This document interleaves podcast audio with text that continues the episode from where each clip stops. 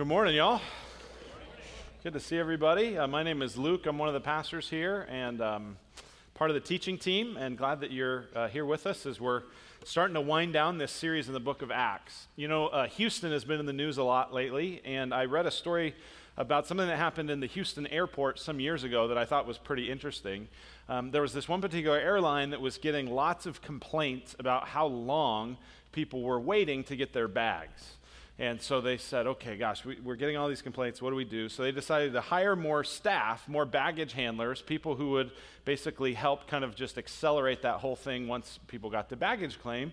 And so they hired these folks, and they got these people working, and they were able to actually get the wait time from the, the time that it took for the people to get from their gate to where they got their bags. They got it down to eight minutes, but the complaints didn't go down at all. And they kind of were going, gosh, what is this? We've hired all these people. We've gotten down to eight minutes. Like, why are we still getting the same number of complaints that we got before? And when they analyzed what was going on, they realized that it took people a minute to walk from the gate to the baggage claim. So that was one minute. And then they waited for seven minutes for their bag. So they said, you know what? This is what we'll do. This is this will fix it, is we're going to actually move people to a further away gate, and we're going to route their bags to a further away baggage claim pickup area. And so they, they still kind of kept it at like eight to ten minutes is how long it took for people to get to the, from the gate to where they got their bags. But instead of walking one minute and waiting for seven, they walked for seven or eight and waited for one. And their ba- their cl- their complaints went just down to like zero. Now, the lesson of that story is we hate to wait. We don't mind walking further, but we don't want to wait, right? Just standing there, sitting there, just waiting. Waiting is one of the most frustrating experiences that all of us have in our lives, right? Some of you um, who are parents of kids in school who aren't able to drive themselves yet, you you actually architect your whole day or your whole week sometimes around picking up and dropping off in such a way that you are not going to have to wait. Because you know that if you get there at the wrong time, like you're just going to sit there in your car like an idiot and just wait for like forty minutes. And that's so frustrating. I know for me as a dad, oh man, one of the one of the things, dads, any of you can relate to this, right? When are we leaving? We're leaving at eleven o'clock. At eleven o'clock, who's in the car? Dad, right? And mom's going, I wish you would help get the kids in the car. I'm like, I am. I'm turning on the air conditioning, right? And so I turn on the air conditioning, and what do you do? You wait, right? And you go, what are we waiting for? I don't know, but we're, we wait, right? Some of you, you plan when you go or don't go to Disneyland based on the time of year that so that you will not have to wait in line as much, right? You you do this. For me, the worst place, oh, the most frustrating place for me to wait is at the Super Target in Queen Creek Marketplace. Any of you know that that Target? And it's not like the wait there's always bad or anything, but here's why it's so frustrating. They somebody had this brilliant idea to make twenty-five lanes, checkout lanes at this Super Target, right? And I'm every time I'm there, I'm looking going, at most, at most, like on Christmas Eve, you're doing like ten lanes are open, right? Like, why do we have all these lanes? And so there's these times where there's twenty-five lanes and you're sitting back there waiting because two lanes are open. You're like, this is crazy, right? We hate waiting. This this actually even changed how we kind of did some stuff with our worship services. Some of you will remember this if you've been coming to the church for a long time, but we used to, when we celebrated communion, we used to actually have communion stations set up in the corners of the room and back there by the pole in different spots, and when it came time to celebrate communion, instead of us passing it out, we would have you get up out of your seat and come forward and get the communion elements and take them back to your seat, and um, we liked that because it was kind of interactive, and you had to get up and stretch out and whatever. But but we ended up realizing that what happened was, as soon as we said, you're now free to get the elements, some people were like, quick, here's my chance, right? And they got up, and they sprung up, and, and got in line, and then other people got in line, and it was like, instead of communion being this moment where it's like, I'm hearing the voice of God, oh, dear Lord, what would you have me reflect on and hear? God, I just want to hear your voice. It was like, this is taking a while. I'm in line. Why am I not moving? Like, let's go. Come on, move it already, right? And it was this frustrating experience instead of this worshiping experience. We hate to wait. Now, listen, not all waiting is bad. I've got two sisters-in-law right now who are both pregnant. They're a couple weeks away from delivering. And they're at the point where it's like, come on, let's get this baby out of me. But like a few months ago, like, hey, that's worth the wait. I've had a time when I was on an airplane, and uh, you're sitting there on an airplane, and, and you're wondering, why isn't, why aren't we going anywhere? What's happening? And they come on and they say, we're actually waiting for the pilot because he was on a different flight and he's got to get on here, right? And no one at that point was like, let's just go anyway. We don't need him, right? Like, some waiting's good. Like, we'll, we'll go. I'm probably not going to go up and just fly the plane. Like, let's just go ahead and wait for the guy who's spent his whole life training to do that. Like, let's do that. So not all waiting is bad. Now, this passage that we're going to look at here in, in uh, Acts chapter twenty-four is really an interesting kind of look at a good kind of waiting and a bad kind of waiting. We're going to see the Apostle Paul is going to be kind of a model, kind of a case study of a good kind of waiting, the kind of waiting that anyone who's a follower of Christ uh, actually should begin to embrace in their life. We're also going to see a negative example, a bad example of the wrong kind of waiting. We're going to see that with this uh, this. Um, governor-type figure named Felix, all right? Now, before we dive into that, let me just kind of set the context and make sure that you understand this, especially if you're new with us or haven't been here in a couple weeks or that sort of a thing. So the book of Acts is largely telling the story of the of the of Christianity spreading throughout the Roman Empire. And the major figure that's been kind of prominent in the last ten or fifteen or so chapters has been this guy named the Apostle Paul. Now, Paul originally was a very serious, devout Jewish leader, and he was so serious about his Jewishness that he actually opposed Christianity and over, uh, oversaw and approved the persecution and even the killing of some Christians. And while he was in the midst of that, uh, God, through Christ, interrupted him, showed up to him. The risen Savior Jesus showed up to him and said, hey, you're persecuting me, knock it off. And now I'm going to use you to actually be a champion for my name. And so what Paul's doing throughout this book is he's traveling throughout the Mediterranean rim, and he's helping start new churches, new congregations. He's preaching the gospel, and he's doing this over and over and over. Well, along the way, he decides to start taking a financial collection because the church in Jerusalem is really suffering. They're going through some difficulty, and so all these other churches pitch in, and Paul says, I need to now take that offering back to Jerusalem. And so he's had, for the last few chapters, he's had his face set on Jerusalem.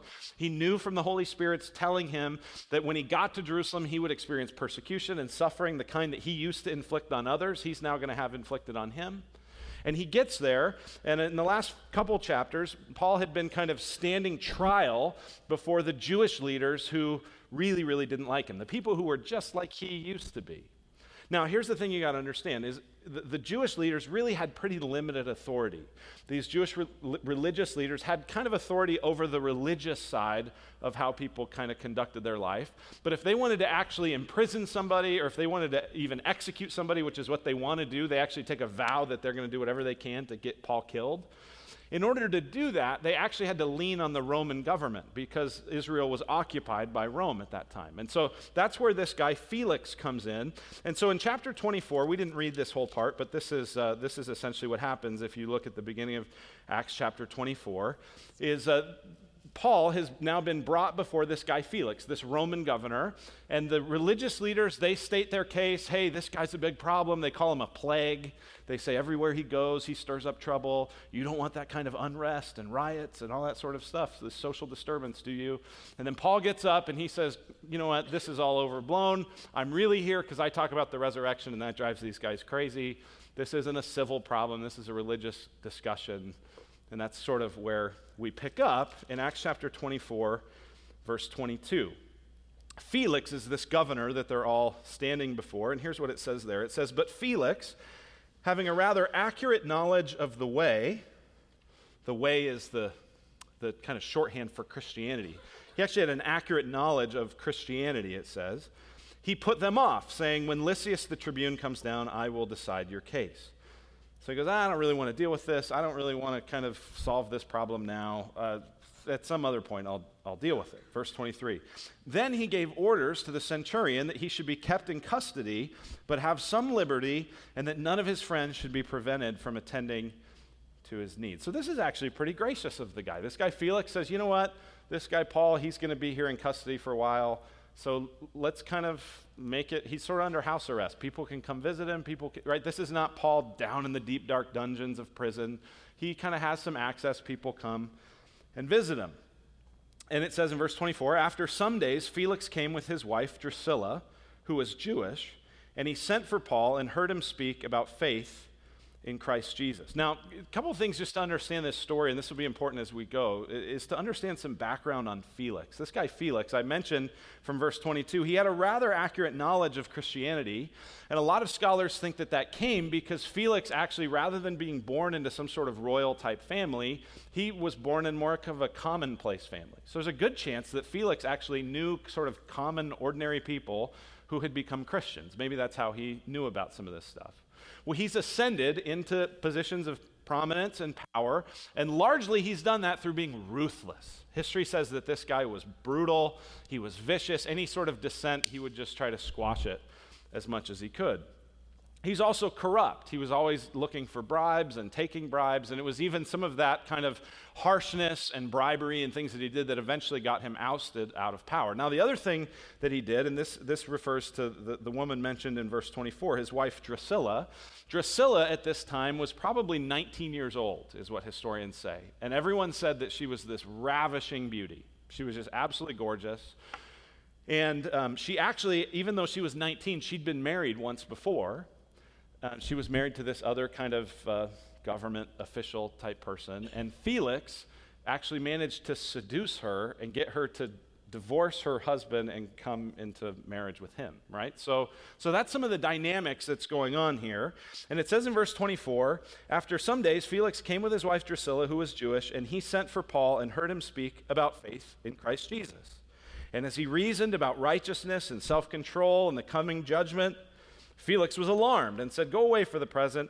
When I get an opportunity, I will summon you." At the same time, he hoped that money would be given to him by Paul, so he sent for him often and conversed with him, right? "Paul, I uh, I kind of want to hear what you have to say again. You got something for me?" Paul never gives in. It says, verse twenty-seven, when two years had elapsed, Felix was succeeded by Porcius Festus, and desiring to do the Jews a favor, Felix left Paul in prison. Paul and Felix are a great case study in the right kind and the wrong kind of waiting. First, the right kind of waiting. This is what we see with Paul. Did you see what it said there in verse twenty-seven? When two years had elapsed. Two years. Paul has been in prison. Again, great situation, right? Friends are able to come. He's not in a deep, dark hole, but he's been in custody for two years. This is a guy who has spent the last few decades of his life here for six months, there for four months, here for a month. At most, he spent about two years in one place, and then he's just kind of keep going. And now here he is in custody, unable to go anywhere or do anything for two years. That's a season of waiting. Now, some of you will remember we talked about this last week. Go in your Bible, if you have your Bible there. Go to Acts twenty-three. Go back to verse eleven. Acts twenty-three, verse eleven. This is the verse we focused on last week when Paul had been kind of caught up in this whole trial situation with the religious leaders. It says there, that following night, the Lord Jesus stood by him and said, "Take courage, for as you have testified to the facts about me in Jerusalem, so you must testify also in Rome." We said that what allowed Paul to keep going was the presence of God and the promises of God. And it was that promise specifically. Here, here's essentially what, what Jesus is saying. Jesus is saying, "Listen, Paul, you've been faithful to me. I told you that you were going to preach to Jews and to Gentiles and to kings and to authorities. You've been faithful. You've done everything I've asked you to do. You've testified to the facts about me in Jerusalem, and now listen up, Paul. You are going to speak about me in, in Rome too. I'm going to get you to Rome. Paul, here's a promise. You're going to get to Rome. No matter what happens, no matter what kind of threats, no matter what kind of accusations, you're getting to Rome." Now, the thing that Jesus didn't include in that promise was what? When? When? And that's really the problem we have, isn't it? We're fine with the promises of God, but we want them now.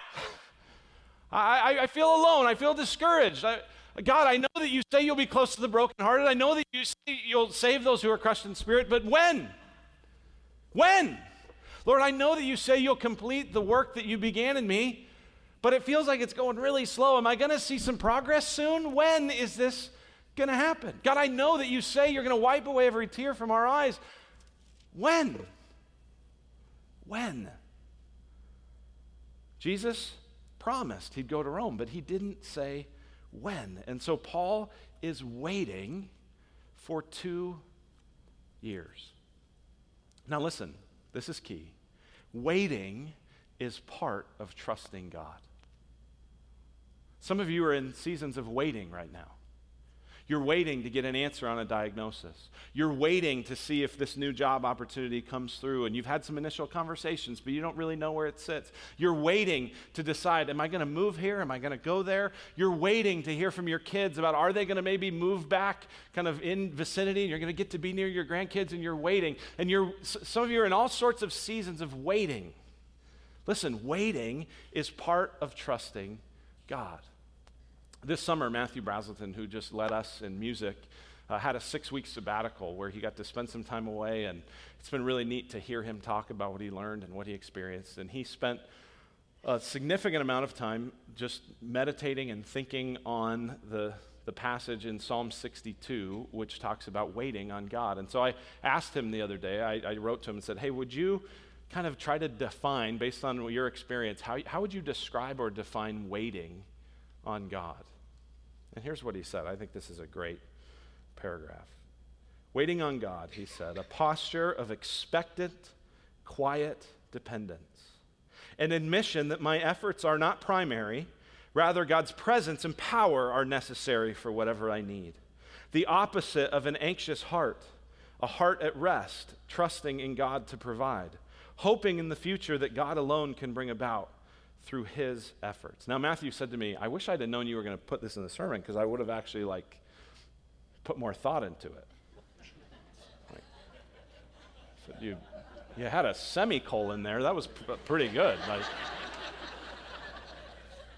but, I mean, like, to me, if you go, that's just off the top of my head, here's what waiting on God is, that's pretty good, right?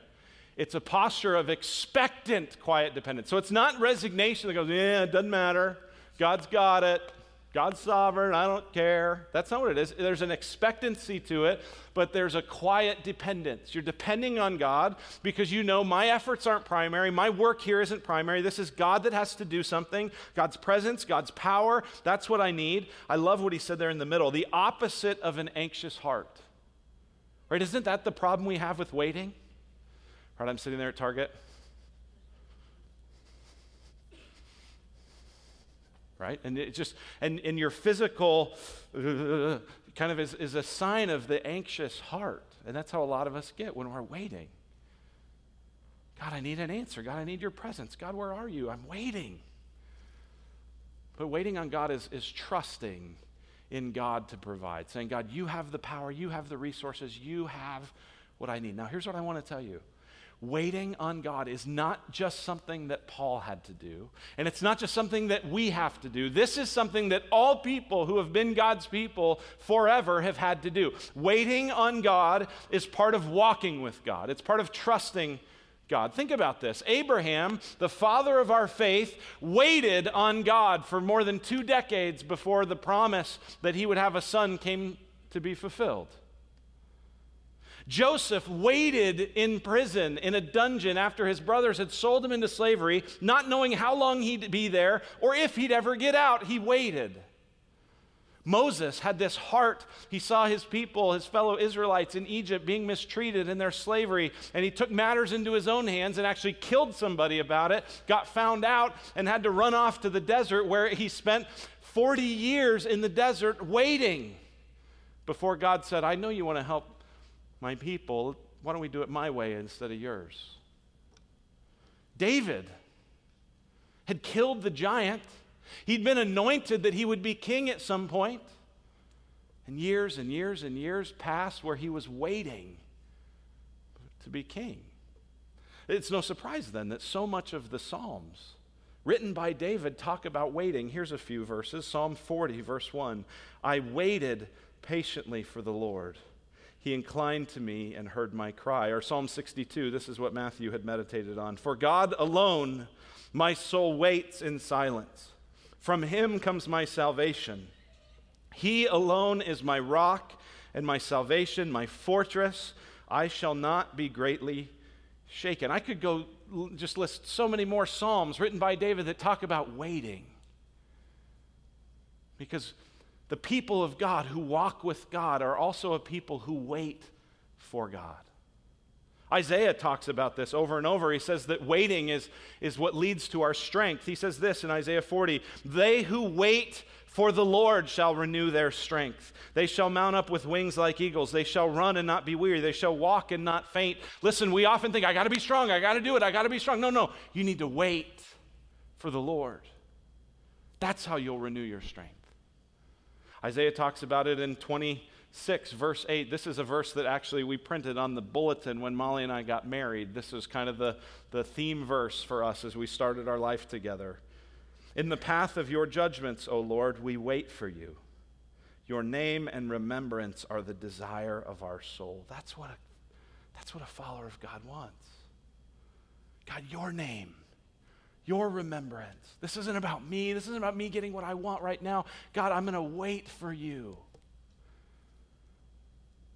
And I love this in Isaiah sixty-four that God acts for those who wait. Look at what it says. "From of old, no one has heard or perceived by the ear. No eye has seen a God besides you who acts for those who wait for him." Listen, we don't wait in vain. We don't wait for nothing. We wait for a God who acts. One of the greatest acts of God as the people waited for him was sending his son Jesus into the world. God made flesh in Jesus. And yet what's amazing about Jesus is, do you know how Jesus spent the first thirty years of his earthly ministry? Waiting. Jesus, scholars estimate, was about thirty-three when he was crucified and dead and buried and raised.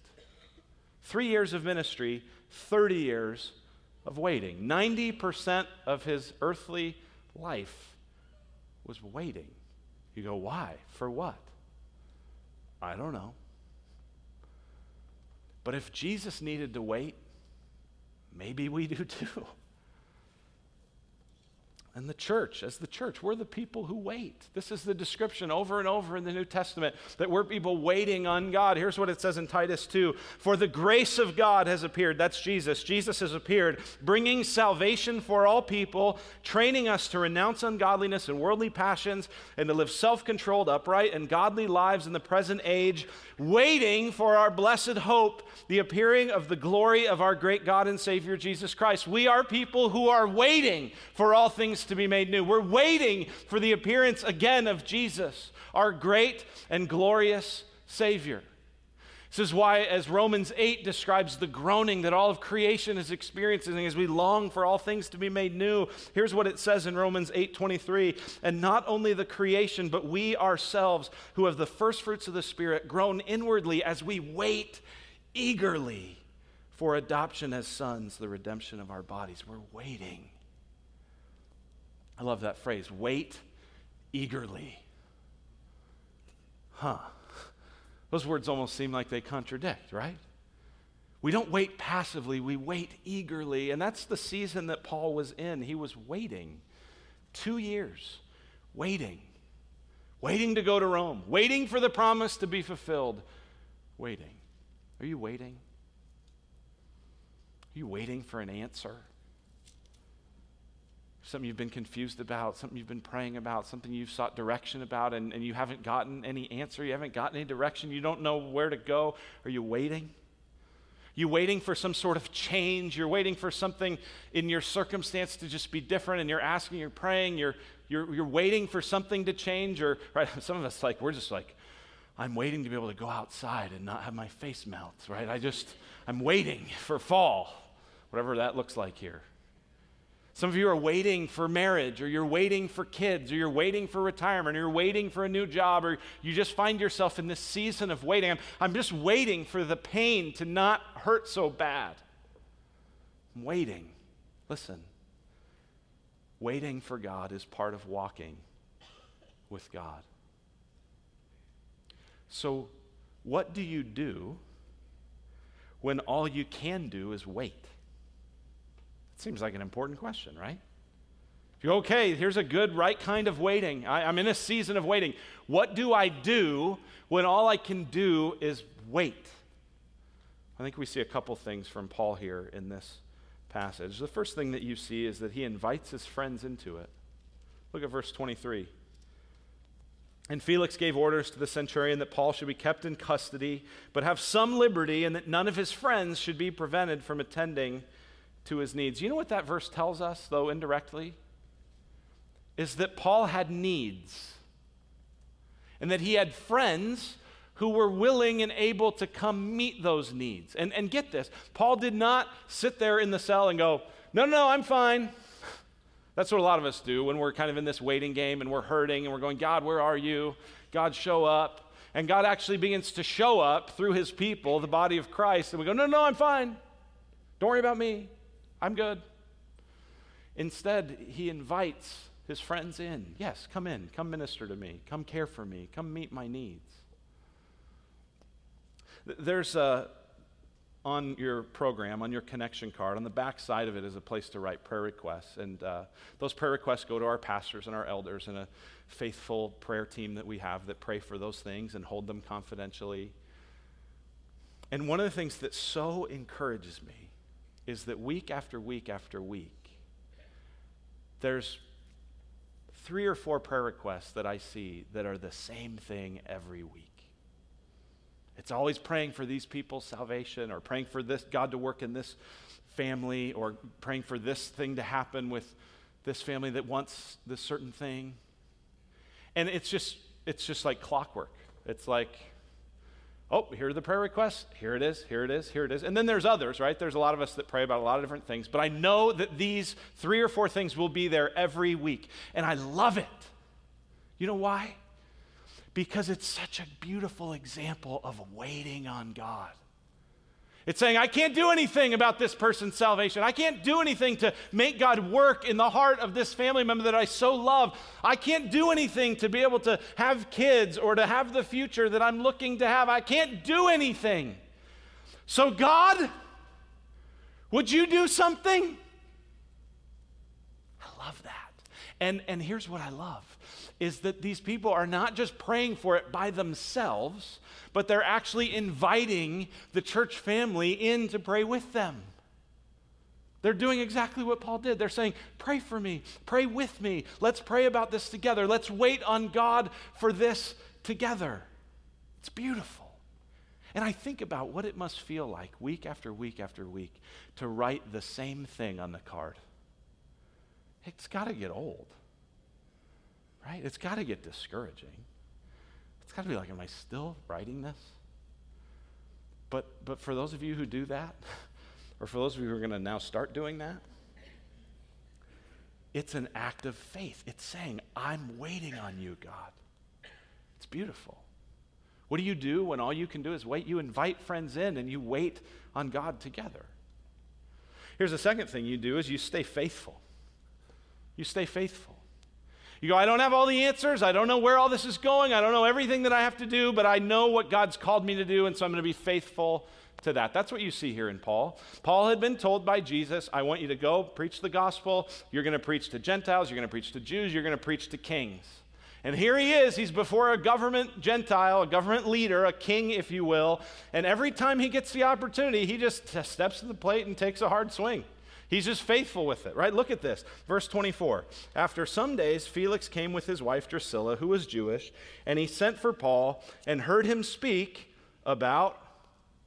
Anyone want to guess what Paul's going to talk about? Huh. Faith in Jesus Christ. And how's he do it? Verse twenty-five. And as he reasoned about righteousness and self-control and the coming judgment... Felix was alarmed and said, go away from the present. When I get an opportunity, I'll summon you. So get this. And then the next verse says, he kept sending for him because he wanted Paul to give him a bribe.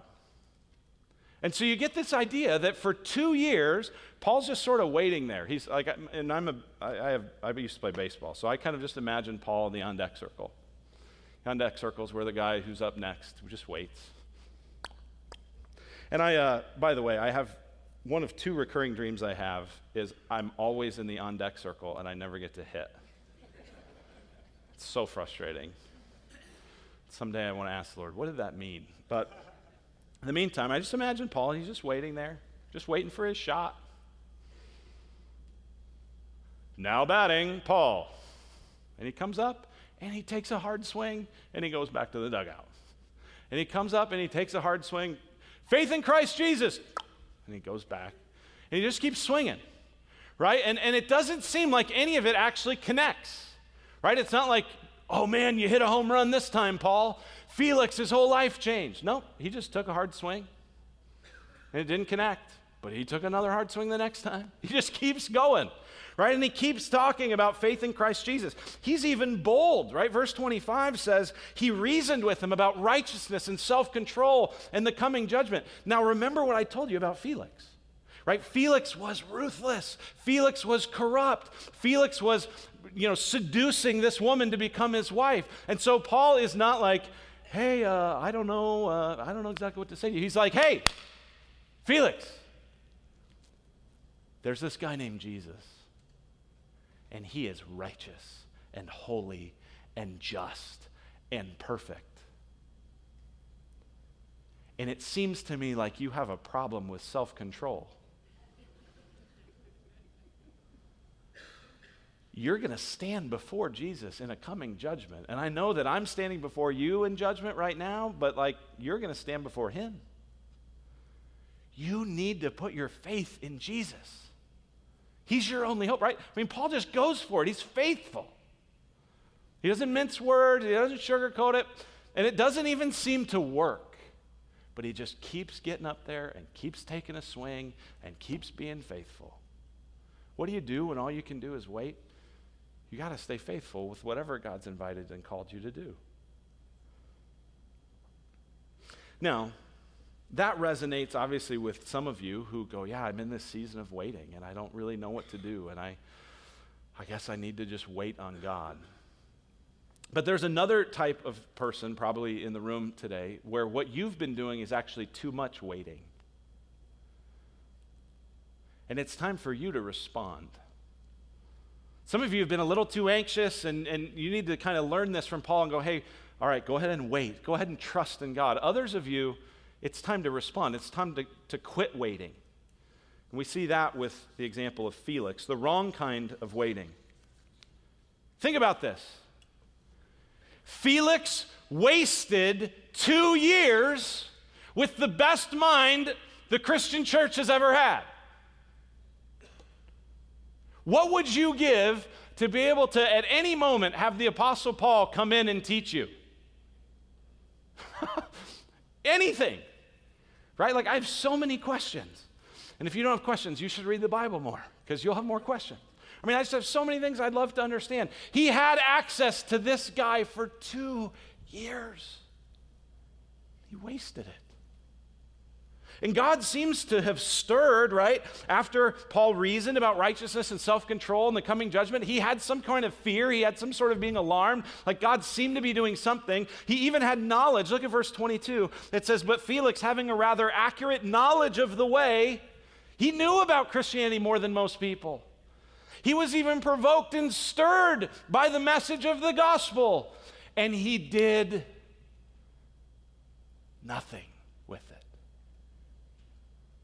See, the right kind of waiting is Paul's kind of waiting, where you know the Lord and you trust the Lord, but you just are waiting on him to act on your behalf. The wrong kind of waiting is when God has made himself known to you, and God has shown you his grace, and God has offered you his forgiveness, and God has given you his righteousness if you will receive it, and you just wait. This is exactly where some of you are. You've been coming to church. You've even been going to a small group Bible study or a redemption community. You could recount and tell the gospel to me or to anyone else if they asked, and you keep coming, and you keep coming, and you keep coming. And I'm glad you keep coming. But, but be warned by Felix. Stop waiting. Turn to Christ in faith. There is a coming judgment. There is righteousness and self-control and a standard that you can't live up to on your own. What are you waiting for?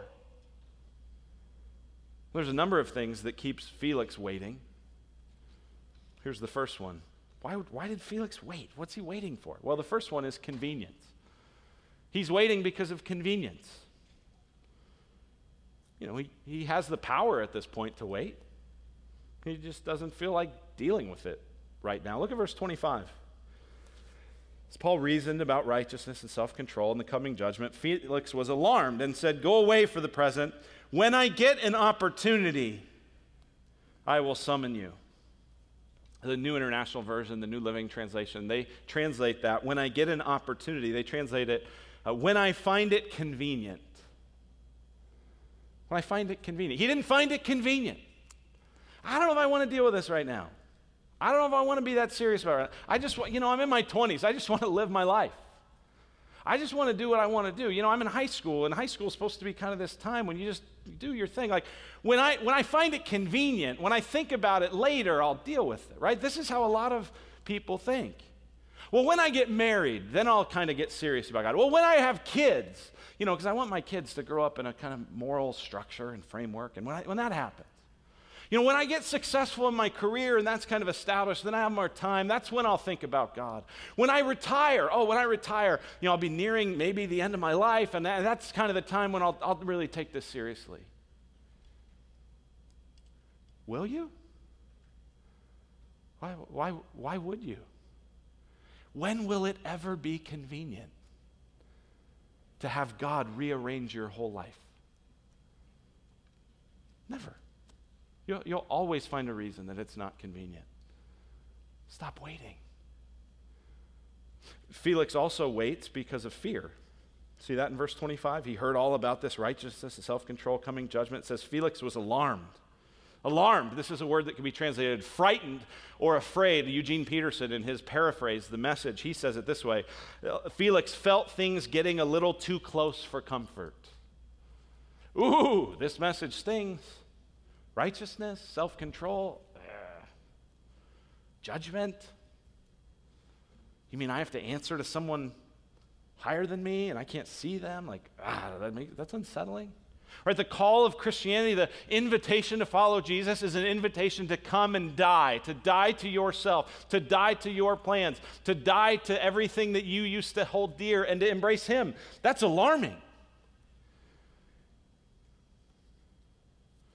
I, I can't make it less alarming for you. It is alarming. But stop waiting. There's a third reason that Felix waits. You see it in verse twenty-six. It's a love of money. At the same time, he hoped that money would be given him by Paul, so he sent for him often and conversed with him. Here's the thing about love of money. No one thinks they have it. No one thinks. I've never, ever had someone go, you know what, Luke, I, could, could we meet? I, I'm really struggling with my love of money. No one ever thinks that. Because everyone thinks they have a, oh, I don't love money too much. I'm fine. Other people, I know other people who love money. Right? So this is a subtle thing.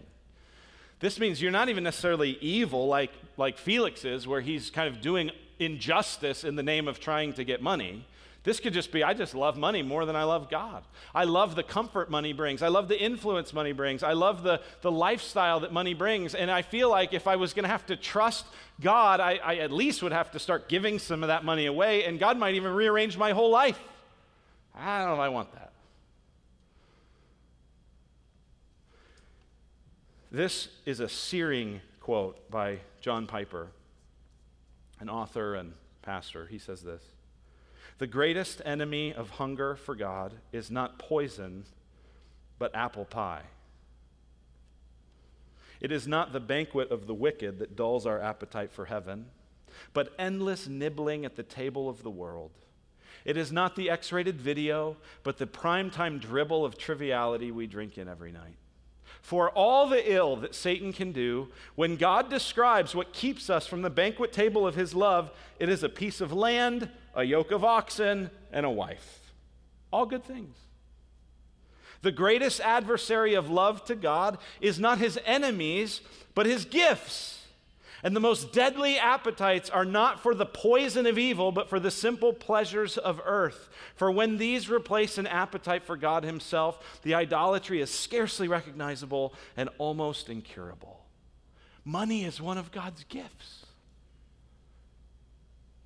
You go, I'm not, not evil, I'm not sinister, I'm not trying to have money to do all sorts of bad stuff. No, but if you love money more than you love God, it's not poison, it's apple pie. And it's scarcely recognizable and almost incurable. Are you really giving up a chance for eternal life with God because you want more money now?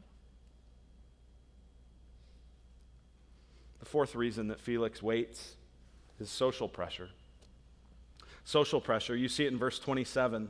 When two years had elapsed, Felix was succeeded by Porcius Festus, and desiring to do the Jews a favor, Felix left Paul in prison. You see, what's on his mind is, I got to just do what looks good to other people. This might cost me politically if I kind of let him go, right? And so he's overrun, he's overruled by how will this look? How will this be perceived? What kind of attitude will people have toward me? That keeps a lot of people from following Jesus. Are you waiting? Don't wait. You have a Savior who has been righteous, who has been self-controlled, who because of his death and his resurrection will stand in the gap for you at the coming judgment. Don't wait. If you go, you know what, I'm a follower of Jesus and I'm in difficult circumstances and I'm in pain and I just want to see what God will do. Listen, wait. Wait on God. He's faithful. He'll act. But if you're a person who's been coming week after week after week, hearing this, articulating this, knowing this, don't be like Felix, having a rather accurate knowledge of Christianity, even at times being alarmed by it and just brushing it aside. Don't wait. Don't wait. Trust him. The answer for both of these groups is trust Jesus. Trust Jesus in your waiting and trust Jesus in your responding. Let's pray. Father, thank you for your word, the examples it gives us, the challenges it offers us.